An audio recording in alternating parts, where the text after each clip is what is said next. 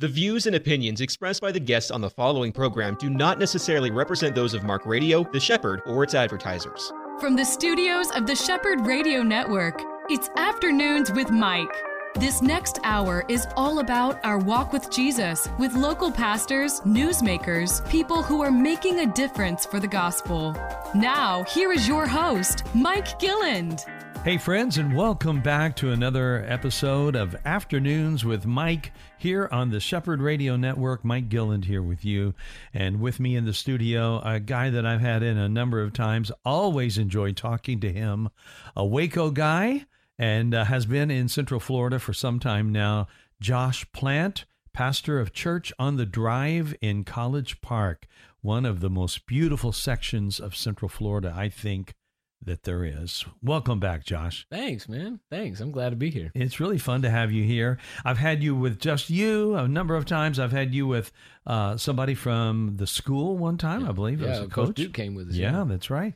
And I know you're involved with reaching out to people. You, your story is just one of those fun stories of a guy that loves God and finds himself in a situation where, as a musician, you start leading worship. Mm-hmm and you're a worship leader and then you become involved in youth ministry mm-hmm. and then you're doing that right. here at that church right right yeah that's what we were uh, we were doing all those things and just trying our best uh, actually i i started um, learning to play the guitar when i was a teenager so yeah. what happened was i found this guitar in a kind of a cardboard box situation. I don't know if you've ever seen that from a music store where oh you yeah don't, you don't have a case, but they give it to you in a cardboard, in a cardboard box. I right. did, yeah. I was snooping around in my mom and dad's room one day. I don't know why, and I was probably about twelve years old, I think, and I found this guitar uh, underneath, and I said, "Oh, this is amazing!" And it just like captivated me. I said, "I got to learn to play this."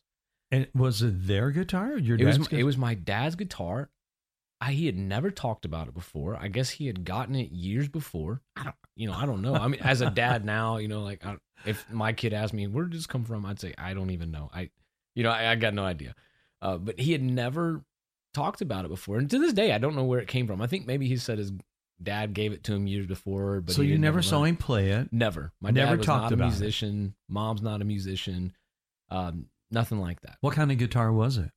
oh man, I think it was called like a checkmate or something. Just some okay. like, like an off brand then. Yeah, yeah. this super cheap thing, oh, right? Man. And is I think it only had like 18 frets on it or something. So it was obviously made for a child. Yeah. Uh, learning on it. And so I'm like, I, I want to learn how to play this. Well, I went to a little uh, church. We went, I went, I grew up Pentecostal. So uh, in this little Pentecostal church. And so music's a big part yeah, of big church. part. You betcha. Yeah. And it was, you know, at the time it's like uh, heart of Texas. So there's a big Southern gospel uh, yeah. influence there. And uh, there's a guy named Carl Maxwell. And Carl Maxwell, I believe he was probably in his mid 50s.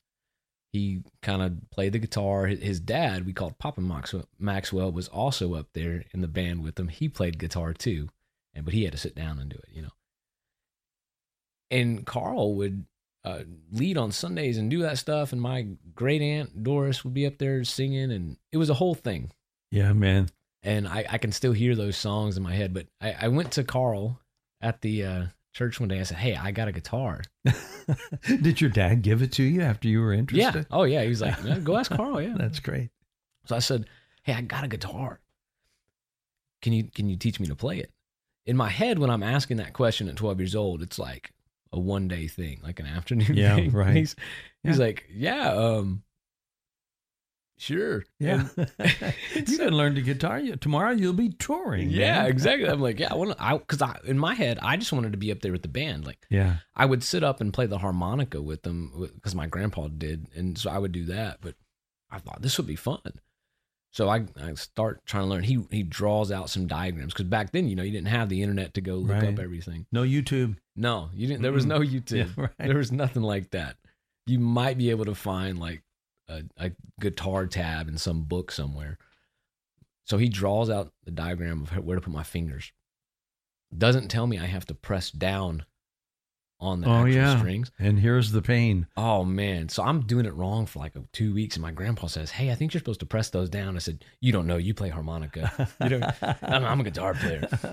So I, I Carl uh, and his he eventually says, "Yeah, you got to press down on that," and and it was bad, and I was not good at it for a long, long time. Now, a lot of cheap guitars are really hard to play for anyone, Mhm. even a pro, because of the fact the action is so high, and they you press those fingers down, Right. and that, that string feels like it's just going to slice right through to the bone, Right. man. and it did feel that way. Yeah. It did feel that way, and uh, so I ended up picking up the bass because we, we didn't have a bass player. Yeah. So I ended up picking that up. Another guy taught me how to play that. Um, and then about age 16, I was at church camp and we wanted to start something with our youth group. This was the start of my simultaneous worship leading and youth ministry stuff, okay. right? So we didn't have a youth pastor. We wanted to have something in our youth ministry at the church. So um, I, I just decided I'm going to focus in on learning to play this guitar and I'm going to lead our youth group. So I kind of became the de facto youth pastor and worship leader for that. Um, That's started, awesome. What year was this, Josh? Oh, I gotta do math real quick. Probably 2001, Okay. something like that. Yeah. 2000, 2001. Um, I was learning to play that, and I remember seeing something Kenny Chesney had said one time on CMT when he was learning to play guitar that he was just playing until he could make his fingers bleed. So I said, "That's my mindset. Yeah. I'm gonna keep playing this and learn until my fingers bleed." And they never bled, but they hurt a lot. Yeah. Right. they hurt so much and i you know developed calluses and all and it, it worked out um you know it, it was cool in high school too because like you know chicks dig guitars and stuff so we're like yeah well i got my guitar here okay. Said like a true musician from Yeah. that era right yeah now. yeah we're, we're like that's that's exactly what we think you know we're like let me sing you a song you know uh, but it was it was a great time um and as i got into college you know you start playing with actually good musicians and you realize how Yeah. not great at it you are um and so you just grow and grow and grow and meantime we're planning a church in waco and uh having to start a youth ministry there also um and we just keep going and Did so you I- say we were planning a church? Were you going to be the lead pastor or oh youth, no oh youth no pastor? Okay. i was i was still the pastor. youth guy at that point. Yeah. I was youth pastor, and they would barely let me up on the stage to play guitar, but I would do that. yeah, the way we did that youth ministry, we um we didn't have any kids in our youth group. We had zero kids, and so uh, we knew one kid, and uh, her name was Haley, and Haley um, went to was in middle school, and so Haley's mom and dad went to church. She went to church too, but like she wasn't part of the youth group. She was in gymnastics and never had time to be there. But we said we'll just go visit Haley at school. And this is why I'm always an advocate for any youth pastor, middle school pastor, any youth leader. If you want to reach kids, go where they're at. Don't expect them to come to you. hmm Because we took that group from zero to 43 over the next year and a half. Isn't that that's a lot of growth right there, and, man? thi- and this is a small church. yeah. This is not a big church. The church didn't grow like that. The youth ministry did Yeah. because we went where they were. So we went that first week and we'd gotten all on some letterhead. I don't even know where we got a letterhead for that church from. Um, and we got our pastor to sign it.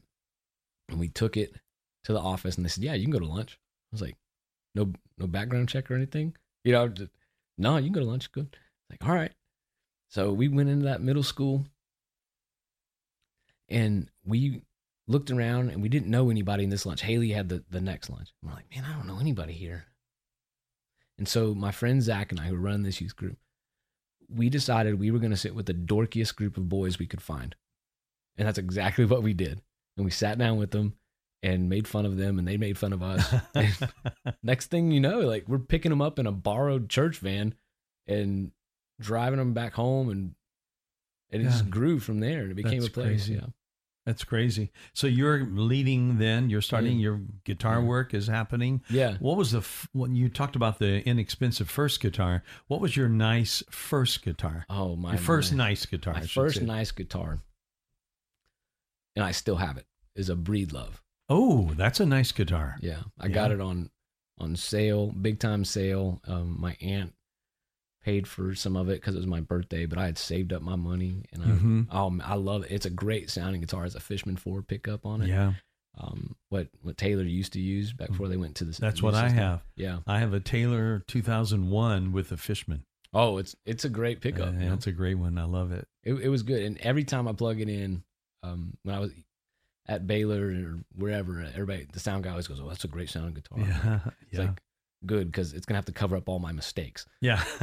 well, before Breedlove uh, retired altogether, he went. He sold his company and went back to work as a luthier guitar maker for Taylor. I didn't know that. Yeah, he was there. So that's what he did, man. He was there making Taylor guitars. oh, Yeah. I had no idea. Yeah. Man, well, I, I love mine. It plays great. Um, the action's always been real nice on it. Yeah. Unlike that first guitar in the cardboard box. Yes, it's very different, and I treat it very different. Oh, that's great. Uh, what when you were growing up, you you said this is like early 2000s Mhm. then. So when you're doing that, the worship movement had already uh, started kicking in big Yeah. time by then. What would be some of your early remem- remembrances of worship leaders that you really loved and maybe they had an influence on you? Um, well, you know, the first Passion conference took place in Austin, Okay. and uh, and so we had the, that first Passion CD that they put out. Uh, I remember hearing that for the first time, going, "What is? Oh, this is incredible! Yeah. I, this is incredible!" And now you go back and you listen, and you go, "Wait a second, that, but it was so good, and it was different than anything else." And there was also another group at the time uh, called Sonic Flood. Oh yeah. Yeah. Sonic Flood was doing things, and I remember specifically wanting to learn. They had a um, song called "In the Secret." Um, in the every in the church, secret, in, in the, quiet, place. place, Yeah. I And- used to do that song. I wanted to know how to play that song, Yeah. and I remember being like, "If I can just learn how to play this song, I'll play it every day of my life. I love this song." In the stillness, you are there. And then, like looking back, it's one of the Yeah. easiest songs ever to play. But Yeah. you know, it's just, it's there, and um, so those were two big ones. You know, Chris Tomlin at the time was just taking off. He was writing and playing everything. Um, Yeah. Really was, fun times. Oh yeah, yeah. I had no idea who Louie Giglio was, but he was writing a lot of these, and so I thought, oh, this is great. This Louie Giglio guy knows what he's doing. Yeah. Um, turns out he really does. he know did know what he was doing. Yeah. He really I, did. I got a great Louie Giglio story for you. oh, man. Bring it on. So um, when I was at Baylor, I was uh, working in chapel and I was doing seminary there at Truett. And so Crowder has his fantastical music conference that, that he did that year, and it was fantastical. It was an it was an amazing, amazing conference. It was incredible. Everybody was there, and just the different ways they went about doing things. Well, because I worked in the chapel, I could kind of knew how to sneak in, sneak Yeah. out. They gave me little special permissions and that they weren't supposed to or something. So I'm sorry, uh, but whatever. A little special treatment here. Yeah, yeah. And so one night I, I get in the back and I'm standing in the back because there is no room. They're not. I mean, it's like the the fire marshal's there making sure nobody else is coming in. And so I'm standing there, and this this older guy comes and he's standing right beside me. We're in the, I mean, the very very back next to the sound room, like with the video room. There, there's no room. And um, I I think maybe Hillsong United was leading that night. They had come and they were leading Wow. and just everybody is just blown away by what's happening and it's just and it's a room full of worship leaders so they're like i'm free to worship here this is cool and this guy he comes and he sits next to me and uh and, and everybody's worshiping right and he's probably in his mid mid 50s something like that full head of hair but i mean just gray and i mean pure as a snow driven right Hmm. Uh, you know what i mean Yeah. right? So he is just getting his worship on. I mean, he's getting after it. Like, does not care that I'm next to him. But he's, you know, just I'm like, I was like, okay, that's cool, man, that's cool. And they get to the last song, and then he just abruptly gets up and walks out. I'm like, that's weird. Like nobody else is doing that. They get to the end of the song, they play some little bumper video or something, and then that guy comes walking out on stage, and it's Louie Giglio. Oh, And I thought, okay, all right. You were standing right next to him and didn't know it. Yeah, yeah. Just the, I mean, for the first 15, 20 minutes of this. And it was a real cool front seat to like see like that's who that guy really is. That's Yeah. not made up. That's not Yeah. put on. Yeah. I had no idea who he was. You know, this whole thing about the passion movement and what they've done for young people, I know that it, it's just still going on and it's changed. Obviously, some of the cast members uh, who you would have had on the worship team, like Chris Tomlin's no longer part of the team, but they have this way of just capture, uh, I, I, just capturing the attention and and the focus of the young people of today in a way that I think is it's so unique and it's wonderful. But they've made a big difference on the global scale uh, for worship, for uh, having a passion for things like human trafficking and and all of that, uh, calling call to action. That's what he does. Mm-hmm. He does a great job at that. It is a great story. How did you get from Waco to Florida? Well, I was in seminary in Waco, that at Truett Seminary, which is uh, at Baylor. And my last semester there, I got this random call from Memphis, Tennessee, while I was sitting in a Christian ethics class or something. It was a Monday night class, and um, I called the number back, and they said, "Hey, um, I'm so and so with Trinity Baptist Church in Memphis, Tennessee. Um, we got your resume." And I said, "I don't know how you got my resume. Only three people have it, and I'm one of them." but uh, anyways, they, they got it and they said, Hey, do you want to think about coming and being our youth pastor? And uh, long story short, I went to go be their youth pastor. It worked out. It was one of the best things that ever happened in my life. I learned so much. The um, the pastor there is still a guy that I refer to as my pastor. Um, the associate pastor is still a guy that's one of my pastors. I call him up and ask him everything under the sun. Um, it, it was just a great, great time. It wasn't the church I would have chosen for myself, but I felt led by God to go there. Mm-hmm. Um, it was a very traditional church, um, old school, but um, kind, loving, warm people. Um, and we were there about four years, in my wife and I, and then we got a call. Hey, um, there's a associate pastor role opening up at Church on the Drive here in uh, College Park. That now before I had interned there um, a few years before, maybe five years before. Hmm. Been there before. They remembered you. They remember me. I had interned there um, as their uh, summer youth intern. I had to do a supervised internship for seminary, so it worked out anyways, right? Well, um, that summer, uh, my wife had graduated from the University of Florida, and she had come back home. Go met- Gators. It was the church she grew Yeah, up in. yeah. Yeah. Don't say that too loud, or else my daughter's gonna start doing it too. It's like outlawed in my house. Like, no, Oh no, no, no, no, man. I'm I'm I'm from Austin, man. Hook 'em horns, right? um, no, so so my wife and I got married after that summer. Like we met in May of 2011 and got married in May of 2012, and then she moved up to Memphis with me and uh, did some nursing school stuff. So Mhm. this was a call from the church that I had interned at and that she had grown up in. And I, when they called me and asked, I said, "No, not a chance. I don't want to do that. There, there's too much, too many ties there." But I really felt the call from God to go there, and and so we did. You know, we we, we did, and we followed that. And some incredible stuff has happened in those last seven and a half years. I, I would have never, ever imagined. That's crazy. What a great story. And you end up in College Park where you still are, and of course, as the youth pastor. And I, I want to get back to that in a moment. We're up against a break. We're going to take it right now. My guest is Josh Plant. He is the lead pastor at Church on the Drive. Used to be called College Park Baptist, but now it's Church on the Drive. And we'll be back with Josh in a moment. This is Afternoons with Mike here on The Shepherd.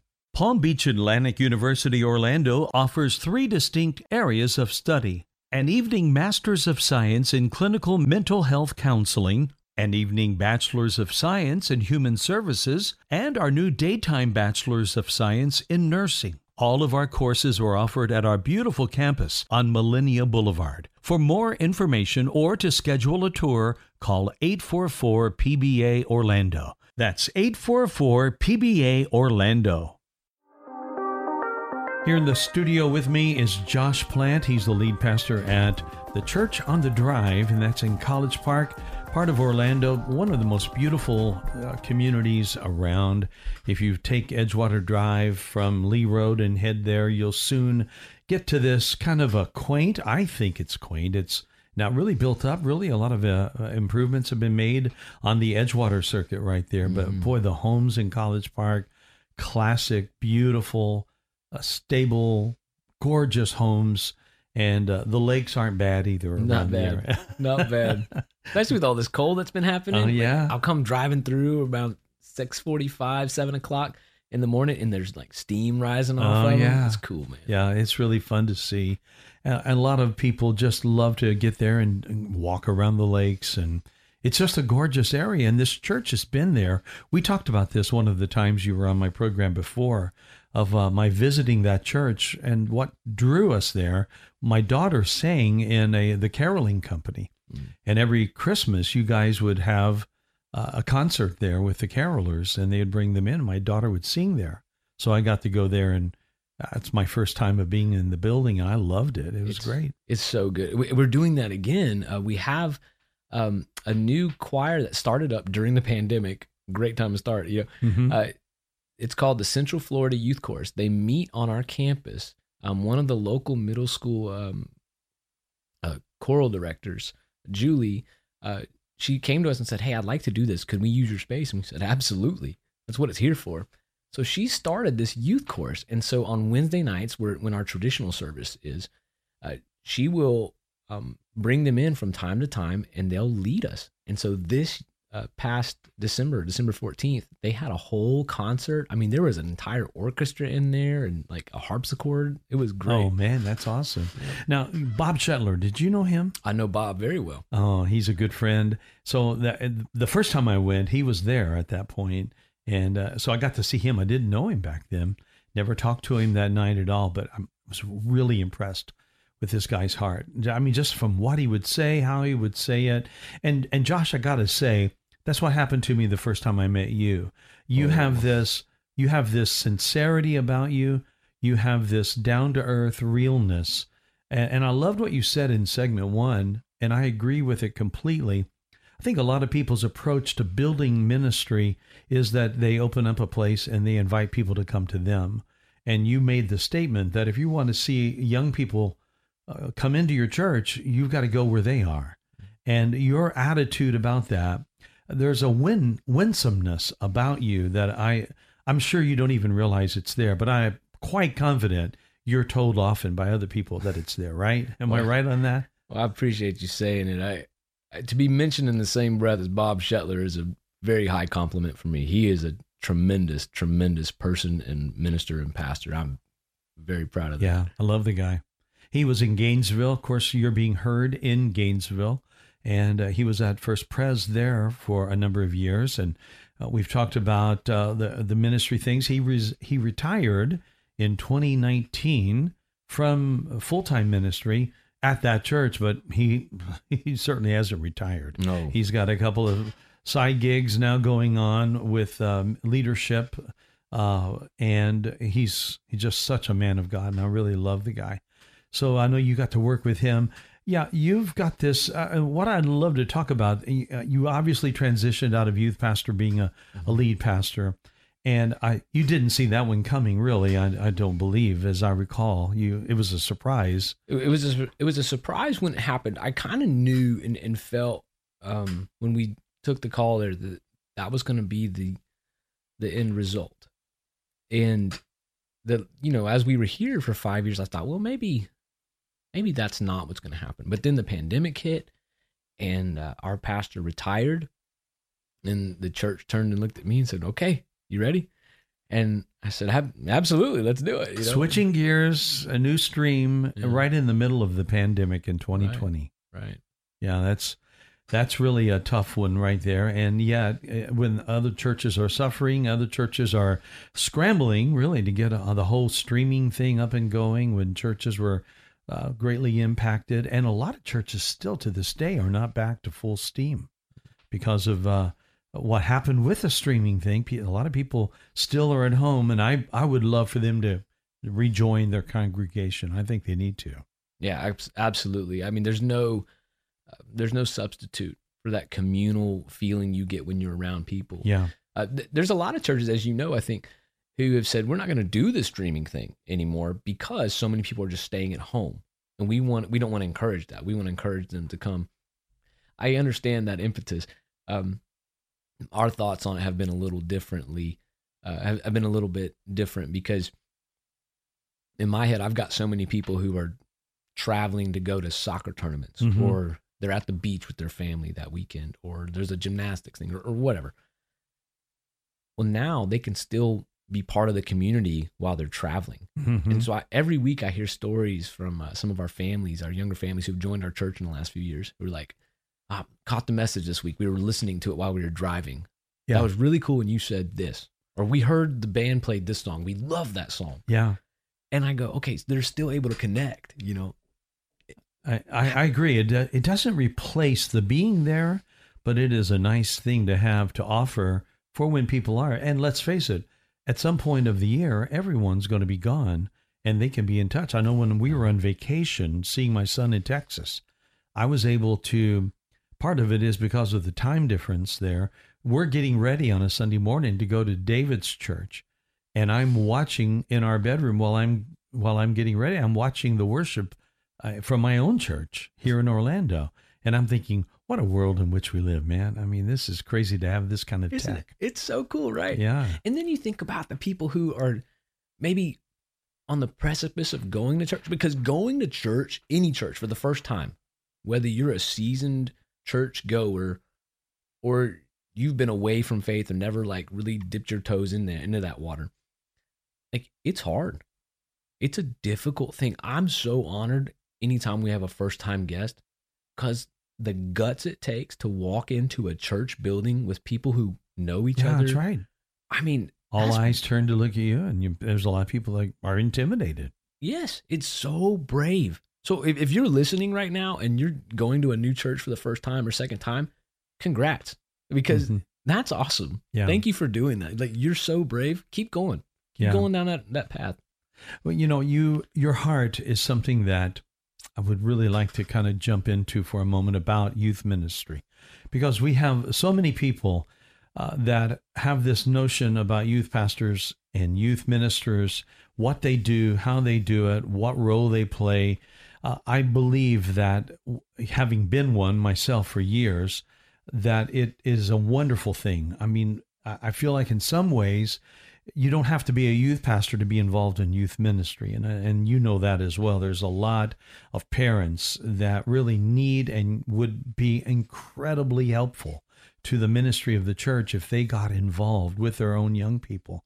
And and so there's so many different thoughts about that philosophies about parents involvement. Oh, should they be there? Should they not be there? From your standpoint what was what was one of the the things that you thought you got to do this if you're going to be a youth pastor. What would that be besides going where the young people are? You've mentioned that one already. If you're going to be a youth pastor, you have to be somebody who can who connects with teenagers. Like like in a very simplistic way. You have to connect with them. So that may mean, and probably does mean, you go to where they're at. You go to school with them, right? Um, you go to their games. But it also means you connect with their parents. One of the things I learned to do from a guy um, named Doug Franklin, uh, he taught me to sit down across from parents. Try to sit down with parents once a once a quarter, once a year, whatever it was, depending on the size of the group and how Mhm. much you know, and just ask them how things were going from their perspective. And then he said, ask them this question at the end: How can I be a better pastor to you and your family? And what happens when you ask that question is it opens up a lot of things because they've never been asked that question, most likely by anybody else. And they go, wait, wait, you want to do what? I thought you were just here for Johnny and Susie. No, no, no, no. Yeah. I'm here to help you disciple your kids. I'm just doing this with you. So our, our approach at, at Church on the Drive and the approach I've always tried to take in my youth ministry was that I'm not trying to get your kids saved. I'm not trying to like make them all. I want those things for them, but my goal is to help you disciple your kids. I'm gonna come. I'm gonna equip you. I'm gonna give you resources, and I'm gonna be like the cool older brother slash uncle, whatever, Right. um, that they go to when they don't know how to ask you those things. But I want to help you do this. We want to do this together because parents, I mean, you're around your kids so much more often than a youth pastor. That's exactly right. And you know the responsibility for those kids, in spite of what our culture is saying today, and it, it really is uh, stomach turning to me to see what's happening in our school systems uh, with the notion that kids can be counseled on things like gender and becoming uh, a transgendered person without the involvement of the parents, uh, where you have authorities, teachers helping in that. It's unthinkable. But that that would have been not only unthinkable, that was never talked about in the years when I was a youth pastor. What was uh, happening back then was I had some parents who would look at me and even though they were with their kid all the time, the expectation in their mind was, "You're the youth pastor. You need to do something with my kid." Yeah, yeah, I'm sure you've tasted that one before too. yeah. Every once in a while, but it doesn't last long when you say, "No, we're doing this together." because and you, and it's not because I'm trying to get out of work. It's because like this is what we're called to. Like I'm called to be a pa- when when a youth pastor is called to a church, you're there to be a youth pastor to the entire church. Let that sink in. It you're not there to just be a youth pastor to those 60 kids or 15 kids in the youth group or whatever. You're a youth pastor to the entire church, even the octogenarians hmm right? Even the ones who have never been in a youth ministry, don't want any part of the youth ministry, just kind of want to give you some hot dogs and some sodas and say, go save the world, right? They, you're their youth pastor too. You're part of the whole ecosystem of the Mhm. church. How can you serve them? Yeah. If you're going to be a youth pastor, you got to connect with teenagers, but you also got to kind of lead the way in serving others. Now you were doing a great job at the church, and transitions sometimes are difficult for youth pastors going into lead roles uh, as a senior pastor. Uh, sometimes it's hard on the the church itself. When in your case you have a, a loved pastor who's retiring and resigning, and to follow someone like that, that is difficult too. So you had all of these things kind of lined up, and some people would say, "Whew, that's going to be a tough one to to walk in." Yet you did it, and and you've brought that. I don't know if I could call the word moxie. You bring in this wonderful youth pastor moxie into everything you do, Josh, and it's it's that realness, that genuineness. I think the your your head is on straight, and you're not falling into those expectations that some parents can place upon our youth pastors. You brought that into this transition. How did you do that?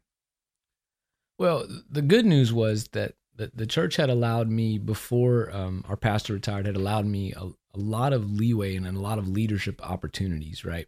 So i was doing a lot of preaching. I was probably preaching about 50% of the sundays up to that point because it, it, it, it had been kind of out there that Yeah, this was transitioning already then.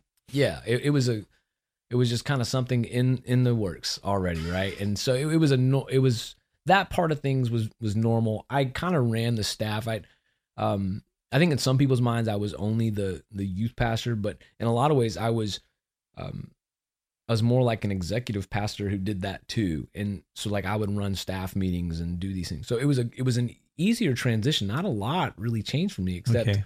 instead of 50% it's 100% of the Yeah. sundays now and still doing some youth ministry but it was the pandemic so wasn't a lot going on with there you, you couldn't do a lot at the moment Yeah.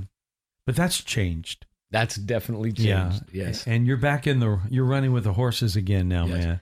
and yes and I, so i'm glad that we're hiring a youth pastor very soon um, but I, i'm going to i was telling somebody the other day i'm going to miss it so much i don't even know how to exist without being a youth pastor and diving into all of that stuff so i'm not disappearing from it entirely um, i'm still going to be working with our friends uh, at edgewater high school and yeah. going there and, and, and coaching and um, that that's the that that's what i really enjoy anyways What's been the secret sauce to what you've done? oh You know, man your yeah. involvement with people and how you love to talk with people, and no one's a stranger when you talk with them. And I think that's another thing that people need to get. I find it interesting how many times people have stepped into youth pastor roles when they didn't like being around young people. I can't imagine. I don't know why you would do it. You're torturing do. yourself. But you've seen that before, right? Oh yes, oh yes. Yeah. It's almost like, like like a, I, It's like they think it's a necessary stepping stone, but but it's not. I I, un, I guess I get it, but man, you're just gonna be miserable. Yeah. You're gonna be miserable when those kids really and and and it's not good for the kids either, by the way, Yeah. because they're looking for somebody to connect with. You know, the reason we have this whole thing is because when you become a teenager, you get to that age 13 ish time, like what happens just biologically within us is that the time we start making our first real close relationships outside of our families, right? But so initially it's just nuclear family, right? And then it, it spreads to cousins and, and aunts and uncles Yeah. and and that only takes place after you know maybe year five or something like that You get into those teenagers, now you've got these close relationships. You start forming them with other people outside. Well, doesn't it make sense that a church would hire like a young guy in his 20s or whatever to be the the cool yet safe and uh, approved of relationship you can form at church? Yeah. That's why it works. Um I don't know why anybody who doesn't like young people would want to commit to trying to love them through some of the hardest times of their life. The only thing that I can think of is that there's a motive to use it as a stepping stone to maybe full time yeah. Church leadership. I don't know. But I, I'm not saying that to draw attention to that kind of mentality. What I do want to draw attention to is what you have, and that is a heart for the young people and the difference that can be experienced by both the young people and you as the leader if uh, if you have that kind of heart. Boy, God, it, it's like the Grinch, man. Your heart grows three times its size. And it really is something. Uh, to this day, one of my favorite things is to be back with some of the young people. We had such a wonderful group in Kentucky when I was a youth pastor. God did so many wonderful things back then in them and in me, and then through my wife and me to them but we all grew together. And I think that's what you're saying. We yeah. all grew together. And when you see yourself as being part of the whole, not a part, but part of the whole, that that becomes much more possible and doable. Oh yeah. Oh yeah. If you are right there and you've got their best interest in mind and in your heart. My guest is Josh Plant. He's the lead pastor at Church on the Drive in College Park. We'll be back with him for one more segment. Don't go away. This is Afternoons with Mike. EC Waters Air Conditioning and Heat serves all your comfort needs. With over 40 years' experience, EC Waters is a top trained comfort specialist, earning customers for life with integrity. No wonder EC Waters Air Conditioning and Heat has earned a 4.6 or higher out of 5 rating and reviews across all major online platforms. For all your comfort needs, call 407 603 9144 or visit ecwaters.com. Here with me in the studio today on this program, Josh Plant, who is the lead pastor at the Church on the Drive. I met Josh a couple of years ago and actually might have been still 2020 or at least early 2021 uh, because we were still having the impact that that thing that you were talking about. You'd not long been named the lead pastor. So how what what uh, month in 2020 did that happen? I started officially um, September 1st, 2020. Yeah, I'm thinking it was either end of 2020, yeah. early 2021, and we had you here. That, of course, that's on our podcast, and we can look that up. But you know, you've uh, you've come in in such a time as this, and we're living now, Josh. Even since the pandemic, well, I can't really say it's over, uh, even though the president said it was over, and then I think he took it back and you know, he's playing Indian giver with that thing being over. We we've got to we got to deal with where it is in this culture that just goes crazier and crazier all the time. And you being a person that work with young people, you see that mm-hmm. firsthand, the impact, the pressure that it must be. I heard somebody say this past uh, week at a prayer meeting, they talked about the young people of, of today are growing up with stuff that none of us uh, that are older ever even thought of or had to deal with. And that's what's happening in our culture, right?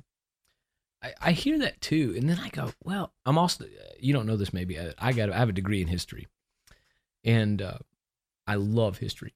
And so I think about some of my friends who, who are older in our church, who grew up uh, in the 60s and the 70s.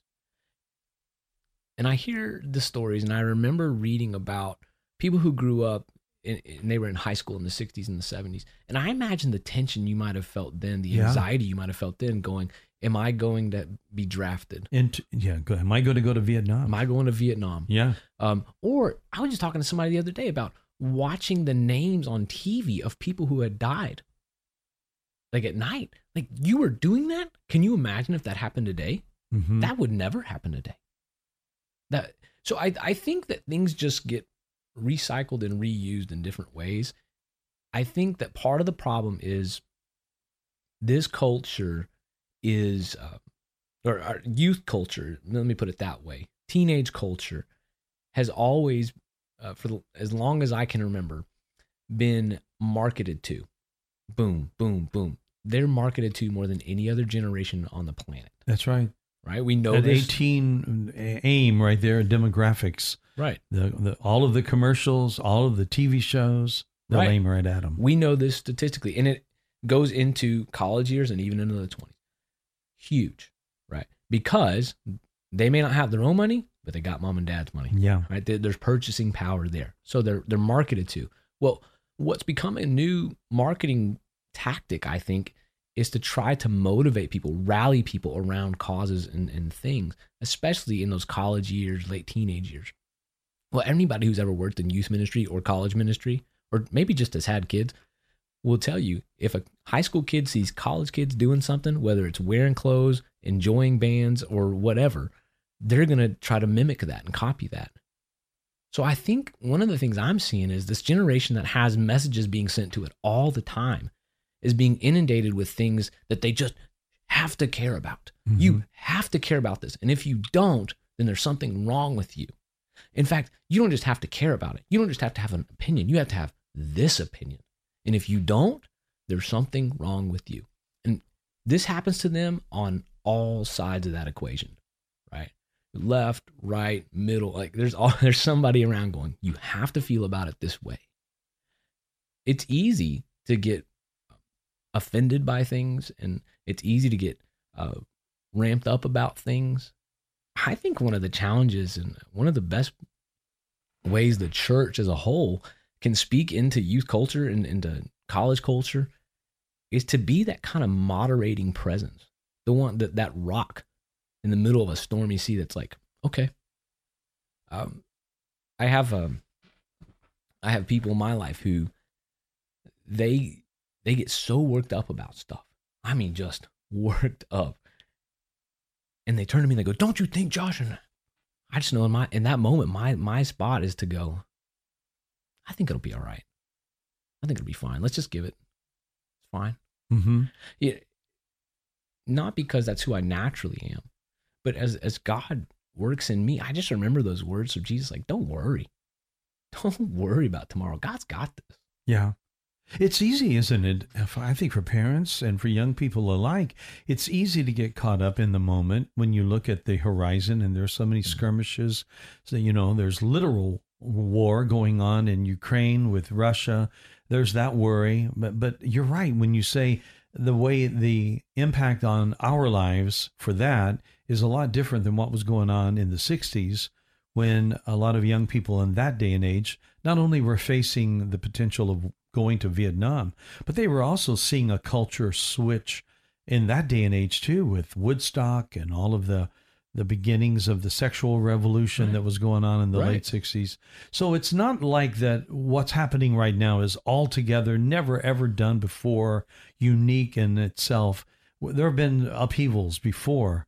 Uh, there, these are difficult times, and there are some things that are unique happening right now that kids, you know, for example, in my day and age, we didn't have to question gender, Right. you know, and that's something that kids do have to deal with. How are you helping your people through that?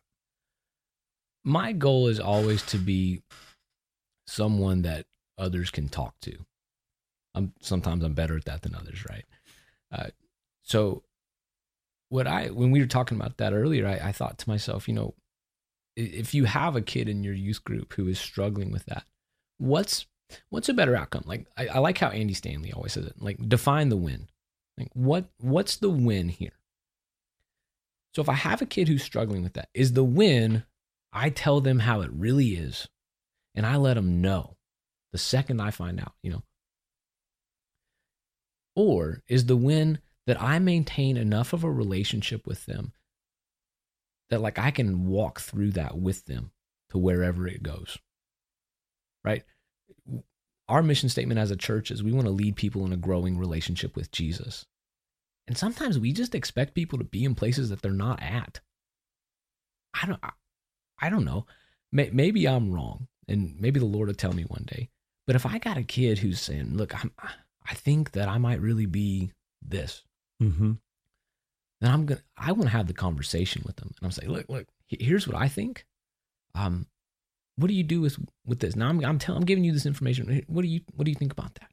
You know, just to have a conversation that at the very least somebody who is probably confused, probably has a lot of anxiety in their in their life around that issue, at the very least they have a person in a church who hasn't ostracized them, Mhm. who hasn't pushed them out, but who has loved them unconditionally and said, I'm going to be here. I think that does a lot more for the cause of Jesus than, you know, yelling at somebody and telling them to go into hell. You know, we see that, and for years that there have been people on the sidewalk doing that very thing, basically calling people out and in the name of God, in the name of of real, I guess you could say Christianity, but in that name they do something that I, know would not have been done with Jesus. He wouldn't have done that. He wouldn't have marked uh, his behavior by things like that. But the- I think what where a lot of people, maybe older Christians, uh, where they find it is is those fine lines between uh, this thing that you're talking about, loving them unconditionally, and yet holding true to the Word of God, and not not just accepting sinful behavior as okay. So it's that little walk of balance. That's the trick, isn't it? Oh yeah, man. And yeah, like uh, I think one of the other mistakes we make is we think that there's some uh, prescribed way of doing this and that we're not going to mess it up somehow. No, life is messy, especially when people are different and they don't see things the way you do. Like life is messy. But the standard is not you get it perfect every time. The standard is you try to perfectly love every time right? When Jesus is asked, "What's most important, Jesus? What what do all the commandments and prophets? What does it come down to?" We all know this. If you've been in church for any length of time, you know Yeah, what I'm going to say. Love the Lord your God with all your heart, mind, soul, strength, and Yeah, love your neighbor. love your neighbor as you love yourself. He doesn't say the most important thing is to follow the 10 commandments. He doesn't say the most important thing is listen to what Isaiah said or Ezekiel said. hmm He says, love God, love your neighbor, love yourself. And in so doing, you'll fulfill the rest. Right. That's the that's the real key, and I think that's really what we have to have. I mean, uh, there are a lot of people. I'm convinced of this, Josh. There are a lot of people that follow the news cycle so religiously, so completely, that they have lost kind of a, a bit of confidence in the Lord that He's still sovereign. I mean, there are some people I believe that have so become fearful, and, and they think this uh, culture can't be won. This nation can't be won for the Lord. I mean, we're gone. Yeah. They, they think it's done. But I don't know. I just remember scripture saying, like, I'm going to build my church on this rock and it will stand and the gates of hell won't prevail against it. Yeah. I'm just dumb enough to believe that because the guy saying it, you know, predicted his own death and resurrection and pulled it off. Yeah. Yeah. I, I, I tell people, um, somewhat jokingly, I think my spiritual gift, one of my spiritual gifts, is ignorant confidence. Right? Like, I'm just like, okay, I, I'm gonna go. Like when when I became the pastor, I was I it never even dawned on me that that would be hard. I, I said, let's do it. Yeah, because I felt like God was calling me to. I knew the Lord was with us. I I knew the Lord was. I I knew the great people we had in our church. I didn't have to sit and calculate and analyze. I knew what God had called me to. And when we look at the world around us, you think it was any easier in the early church's day? Not a chance, man. yeah. They had lions waiting for them. Yeah. They, they had their families were disowning them. yeah. Like they they had lions waiting for them. They had all sorts of stuff waiting for them. And they were so convinced. They were so convinced that Jesus was who he said he was and that this Jesus movement was so beautiful and needed to be shared with other people that they were willing to go to their deaths, gruesome deaths. They were willing to live their life with their family disowning them. They were willing to do that because they believed in these things. My question for us is as we look around and we pull up the news report every day and we check Twitter all the time and we see how the world is going to you know where in a handbasket, do we really have confidence in God or have we been putting our confidence in our own abilities the whole time? That's good. Or a political party. Oh, well, yeah. That too. That's for another story. Yeah. Another day. Yeah. Josh Plant, the lead pastor. Do you go by lead pastor, senior pastor? What title do you use? Just if they say hey you, I, I'm good. I, I just call myself pastor, man. I don't know Uh, anything. Okay. Uh, a truly humble man. I love being around Josh Plant and uh, so appreciate his ministry. Josh, give us your website, how people can find out more about you or Church on the Drive. Yeah, um, if you want to check out our church, it's churchonthedrive.org. We're on YouTube and Instagram and Facebook, all the places. Just search for us there. Um, if you'd like to connect with me, you can find me on Instagram too, and I'm I'm on Facebook. I don't, yeah, and I'm on Twitter and all that stuff. Okay, that's cool. A lot's happening in the world. We'll have to catch back in with you in a couple months, my man. Always enjoy having you come up. Josh Plant, my guest today. And friends, we thank you for joining us as well. And we'll see you next time right here on Afternoons with Mike.